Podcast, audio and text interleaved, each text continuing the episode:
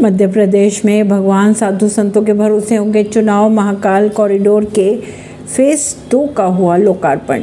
मध्य प्रदेश में जैसे जैसे विधानसभा चुनाव का समय नज़दीक आ रहा है, सभी दल बाबा साधु संत के ज़रिए हिंदू वोटरों को टारगेट करने का प्रयास किया जा रहा है। इसी कड़ी में महाकाल कॉरिडोर का फ़ेज़ दो का लोकार्पण किया गया। मध्य प्रदेश में विधानसभा चुनाव पास में, ऐसे में बीजेपी और कांग्रेस दोनों ही पार्टियाँ धर्म को लेकर हिंदू वोटरों को साधने में जुटी हुई है। भाजपा धार्मिक स्थलों का कायाकल्प कर 90 फ़ीसदी हिंदू वोटरों को साध रही है। तो वहीं बात करें अगर 11 अक्टूबर 2022 की तो पीएम नरेंद्र मोदी ने महाकाल कॉरिडोर के फ़ेज़ एक का लोकार्पण किया था। आज शिवराज सिंह चौहान ने महाकाल कॉरिडोर फ़ेज़ दो का लोकार्पण कर दिया। परवीन सिंह, नई दिल्ली से।